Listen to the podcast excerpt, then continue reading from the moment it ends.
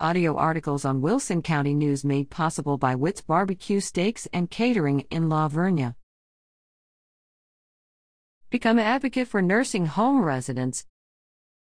Help to improve the quality of life and care for residents in a nursing home or assisted living by becoming a certified volunteer ombudsman advocate.